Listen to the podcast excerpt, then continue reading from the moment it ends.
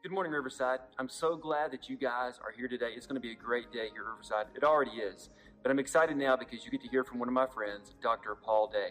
Dr. Paul Day is the preaching minister uh, for the Oak Gardens Church of Christ here in Dallas. Uh, he's an incredible preacher, speaker, man of God, and I'm so grateful that he agreed to come and to share God's word with us today. Uh, what you need to know about Paul is he's an incredible uh, difference maker in his own right. I know that's a series that we're doing right now. And Paul really is a difference maker uh, in his community where he lives and in his church at Oak Gardens. They're making an incredible difference and impact in their neighborhood. And I'm so thankful uh, that he gets to come and to share around the same idea with our church today. So, would you please help me in welcoming Dr. Paul Day?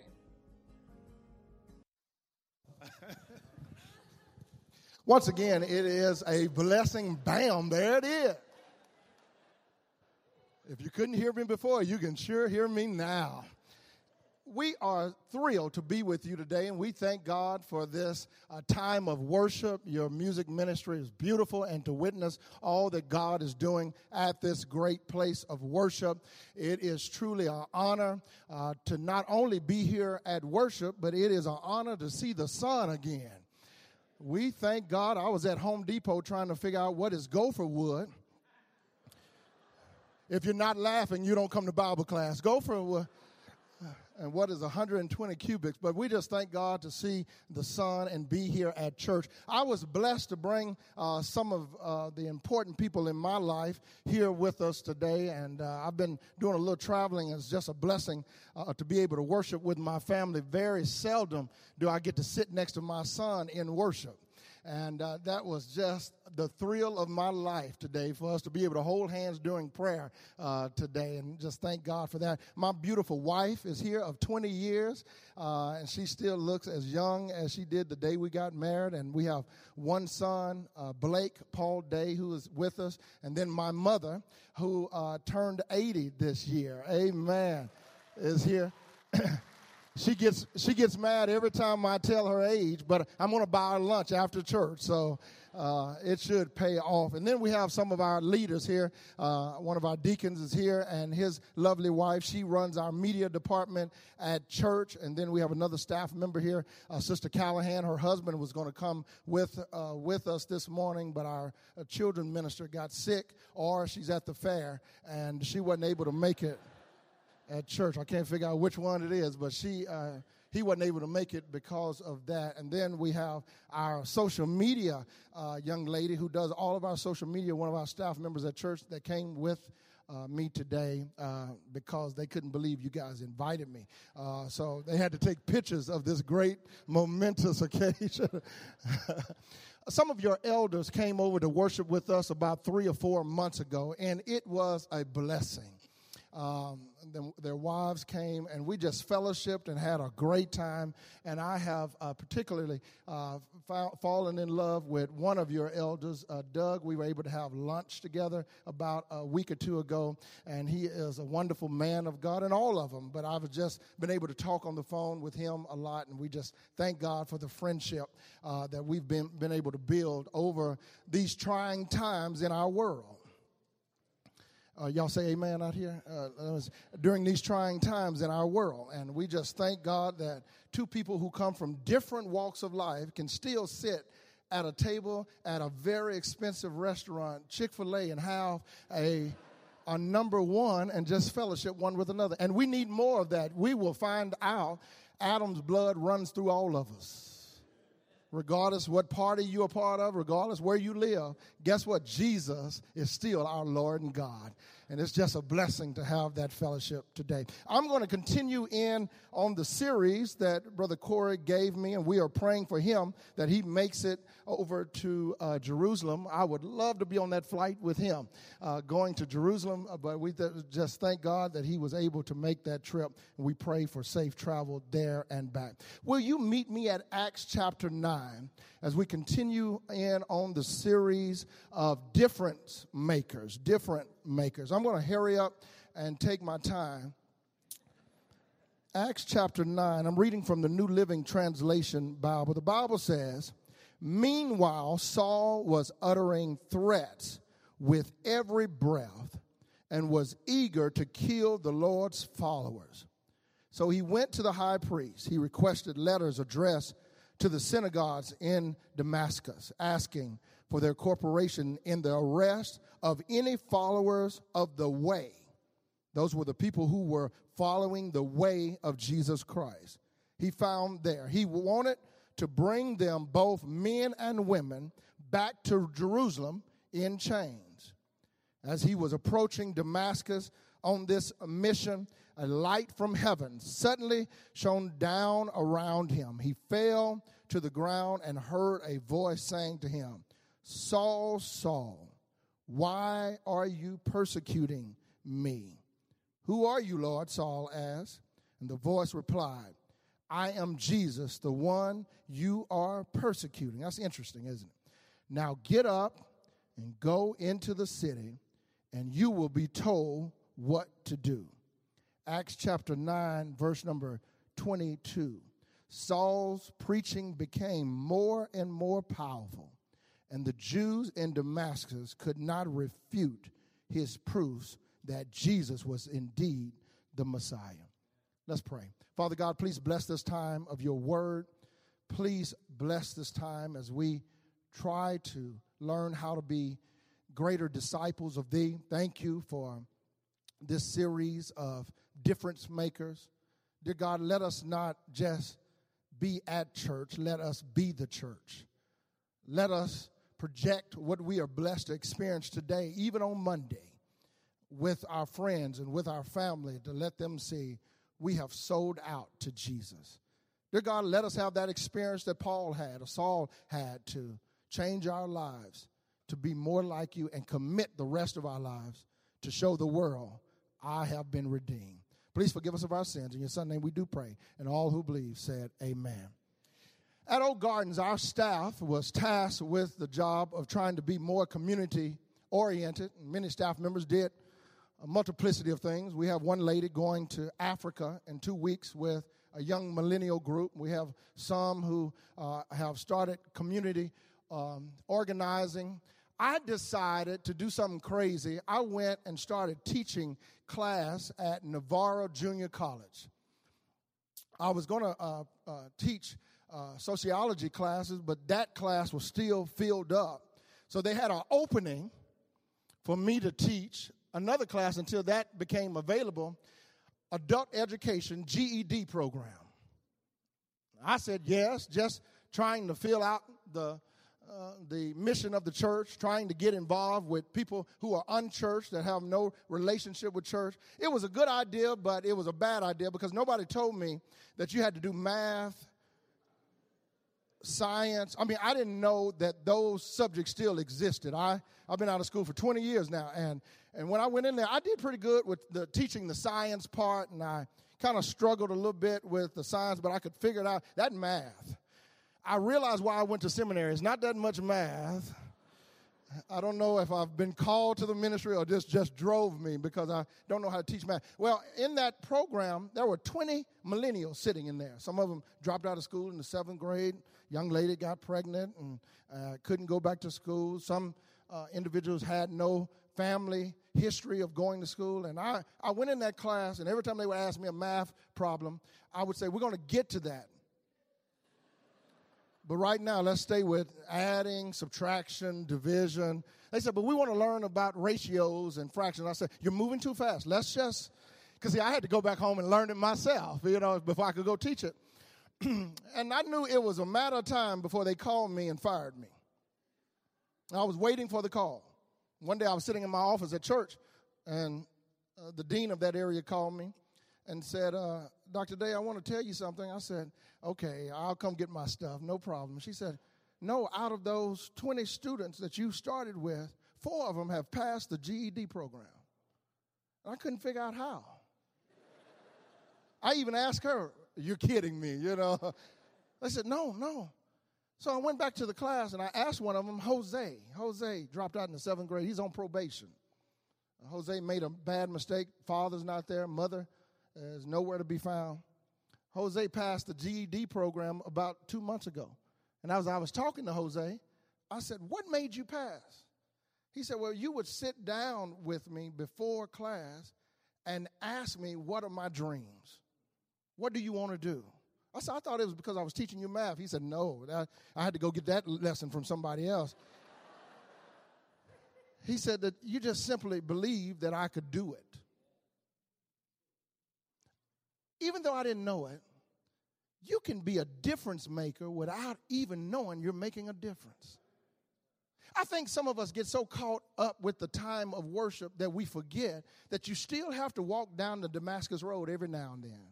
That you still have to uh, have correspondence with others who are outside of these walls to let them know that your call to Christ is bigger than your hour of worship.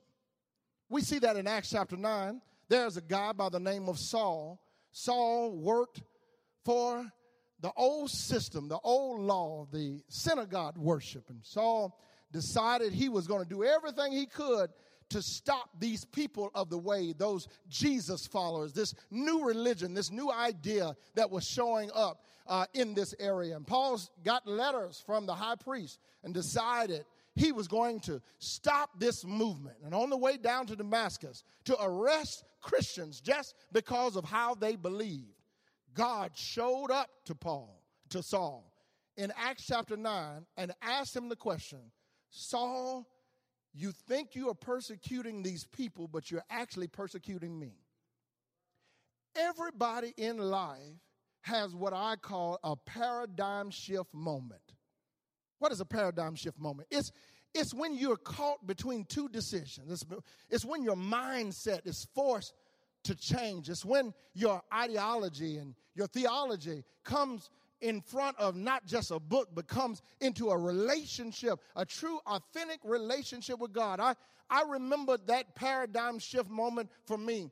It was when I was holding my father in my hand as he was having a massive heart attack. We had just gone out to eat. My wife and I, my mother and my father had gone to NorthPark Mall. I remember like it was yesterday, ate at Neiman Marcus. He started saying, I'm not feeling that well. And in my arms, my dad passed away with me giving him CPR at the age of 28. I found out something after that moment as it pulled my heart out I found how to fall back in love with God because I found out I was worshiping my dad while omitting my real father. So, what God did, He gave me a paradigm shift moment to take the gift away so I could learn how to worship the giver of every good gift. Sitting in this room, you could look back over your life and you could think about moments in your life where something happened that you can't explain, but you know God brought you through. There are moments when you've been fired on a job or laid off uh, because the job is, is scaling back. There's moments when uh, your, your family members uh, are di- diagnosed with cancer or children become sick or something happens so traumatic in your life that you can't explain it. Those are the moments God grabs us and want us to share to the world that what God has done for us, he can do for anybody. That's what Saul does in this text because the Bible says when God gave him that paradigm shift, he did something that's interesting. Many of us have had that moment that we, we come to Jesus. But Saul took it a step further because Saul moved from being just a purpose driven person to a promise driven person. It's now, now, Oak Gardens is a purpose driven church. We, we have read the Rick Warren book and I agree with everything he's saying, but it's a difference when you become uh, purpose driven to promise driven. Purpose driven is when it is private. That is, that you have made a decision in your life that I'm going to make a change. I'm going to do better. I'm going to live for Christ. I'm going to stop some things that take me away from Christ. But when you turn to promise driven, it takes your private testimony to a public declaration. It means that not only do I want to make it to heaven, I want to help somebody else make it to heaven. It, it means that not only do I want my family to do well, I want my neighbor's children to do well. It, it means that I want, when the tide rises, all of the boats get higher. Paul had this experience in Acts chapter 9, In verse number 15 and 16, there was a guy who Paul was uh, supposed to go talk to by the name of Ananias. And Ananias said, who was a follower of Jesus Christ, he said, I'm not going to meet with Paul because I have heard on all of the news reports he is the one killing Christians. He said, I'm not going to meet with him because that's dangerous. And God says this to Ananias in verse number 15. But the Lord said, Go, for Saul is my chosen instrument to take my message to the Gentiles, catch this, and to the kings, as well as the people of Israel. And I will show him how much he must suffer for my name's sake. How do I become a difference maker? It's when I take my experience with God and I share my experience with somebody who still doesn't know God. It's when I take the blessings of God and I share them not just with people who have my last name, but I share them with Jose. I share them with individuals who I might not know, but I know that God knows. I was on a flight uh, about six or seven months ago to South Carolina, to Charleston, South Carolina, going uh, down there to preach. And I got in the plane, and I, I always try to get a seat on the plane flying from Atlanta. I think I had to go uh, to Atlanta first, and then I had to fly from Atlanta to South Carolina. I sat in the back of the plane. I found a seat, a whole row, three seats by myself. And I thought that was so cool. But here comes a late straggler and, and sat right next to me. And the guy had on shorts, and he was a real buff guy. And I could tell both of us must work out a lot. And, uh, and he sat next to me, and he told me why he was going to South Carolina. He told me all that he was going to do in South Carolina. He told me all of the ideas of sin that he was going to participate in in South Carolina. And after the flight, about 30 minutes, he finally decided to look over at me and say, What do you do for a living? he said, I said, I'm a preacher. He said, Oh, I'm a believer too, brother. and I laughed and he laughed and he said, I, I just have to do better after this weekend. I said, You know what? What's so amazing about it? You just hadn't had your moment yet when God not only arrests your heart, but He arrests your mind. We talked, and I don't like talking on flights because I had to land. Uh, they were going to pick me up at the airport, and I was going straight to the church to preach. So I was trying to figure out what type of church I was going to, trying to figure out what, what they were talking about. So I was looking through my Bible, and I started reading the Bible to him, to my friend, who come from a different background than me, has a different complexion than me, comes from a different part of the world than me. And because I shared that what I used to be before Damascus, this gentleman showed up to church on Wednesday night to see if what I was saying in the plane was what I do in everyday life. Let me ask you a quick question. Do you only turn in into Paul on Sundays and you go back to Saul on Mondays? What is your walk with God? You know why the church is dying, I'm not just talking about the Church of Christ, church in general. It's because we do like we do at LA Fitness. We show up to work out, but we don't practice it the rest of the week. We go to the gym and step on the treadmill just to make us feel better, but we're not exercising because we'll go to the fair and eat Fletcher's Corny dog like they did last night, not me. We're not practicing what we preach. And what happens to us is that God is asking every person here at Riverside to not just be the church at church, be the church when you go out into the world. If you read the story of Paul, it's a beautiful story. In fact, we are talking about Paul years later. We would not have a New Testament if it was not for that Damascus Road experience. And everywhere he went, he didn't say how great I am, how gracious God is to me. Look what God did to me. You know what Paul says? He said, I am the chief among sinners. If you want an example of sin, you only need to look at me. He said, But God, in his saving power, is able to change a sinner and take him to a saint. He's able to put an outcast and bring him in into the family of God. He's able to take the worst among us and use him as a vessel of the Almighty God. Never brag on yourself about God using you because if you notice through the Bible, God uses the worst to do the most. Do I need to run the roll on it? Moses was a murderer. Peter had a cutting problem and a cussing problem. Every great vessel of God did something that the world would reject them before God chose to use them. What God is asking for you and I to do is take our ministry from private to public.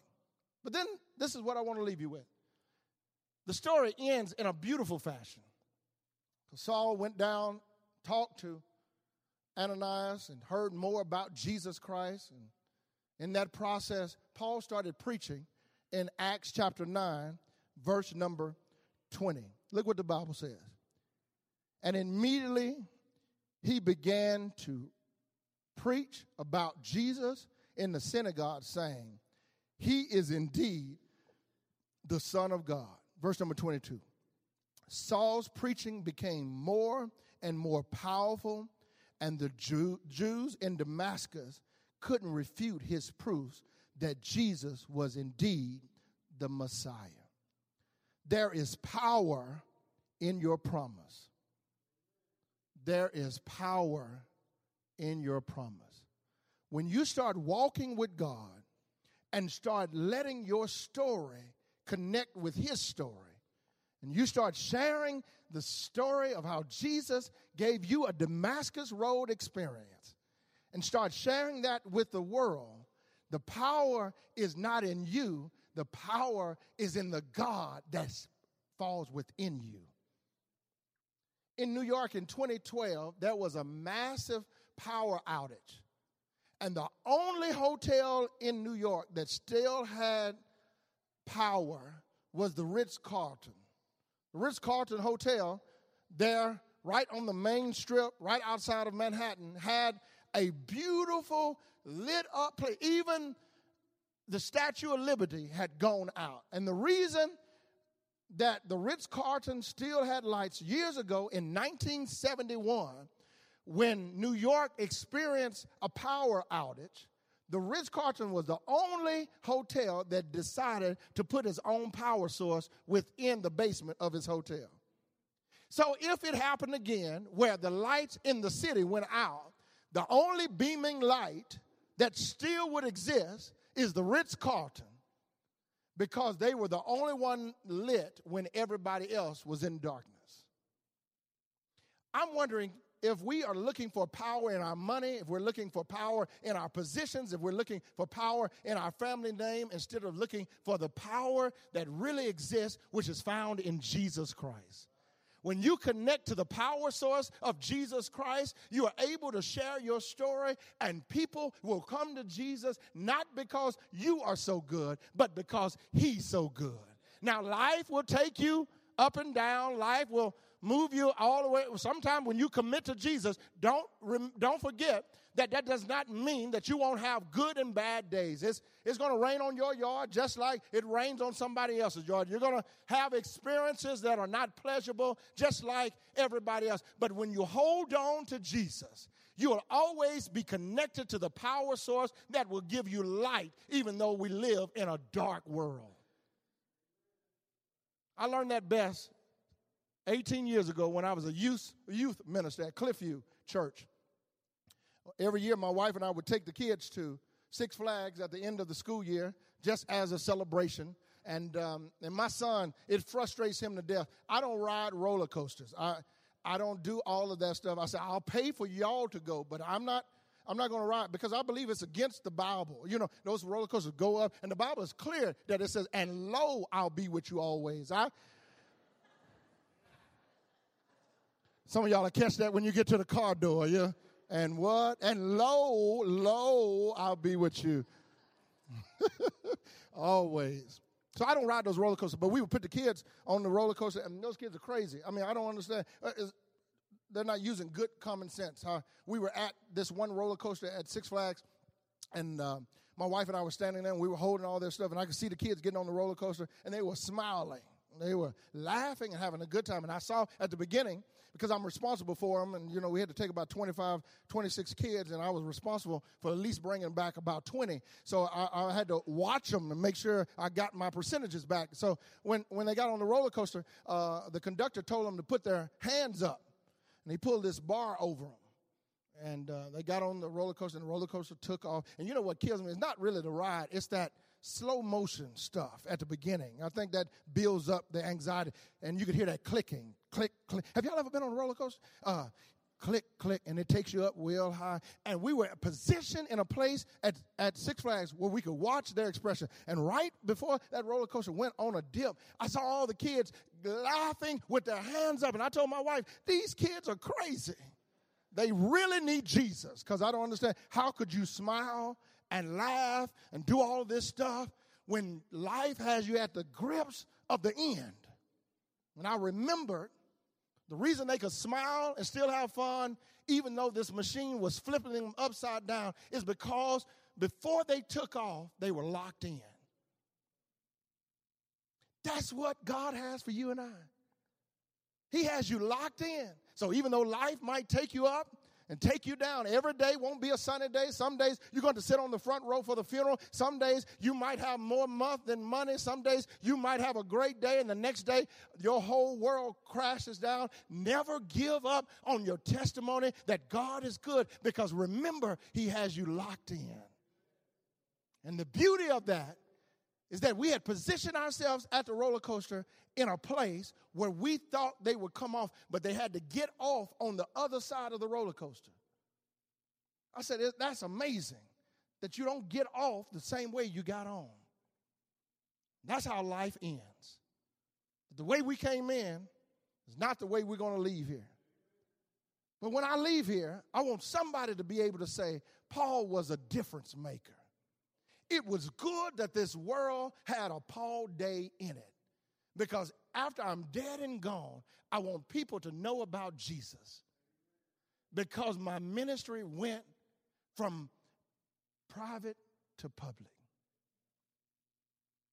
Does God get a benefit for waking you up this morning to share the good news of Jesus Christ? Be a difference maker because God has made a difference in each one of our lives. Can we pray together? Father God, thank you for being the true difference maker in our life. Thank you for allowing us to see your grace and your mercy. And there is no greater difference that has ever been made than the difference you made on that old rugged cross, where you died for us, where you gave up your life. They did not take your life, you gave it up so that we could live lives that is bigger than being between these four walls. We can live a life that wherever we go, we can make a difference. Help us to not just come to worship, help us to worship every day and say, I want to live my life where I make a difference to this world. Thank you for this anointed time of worship on this day. Help us to live out loud what you are living in our lives. In your son name, we do pray. Amen.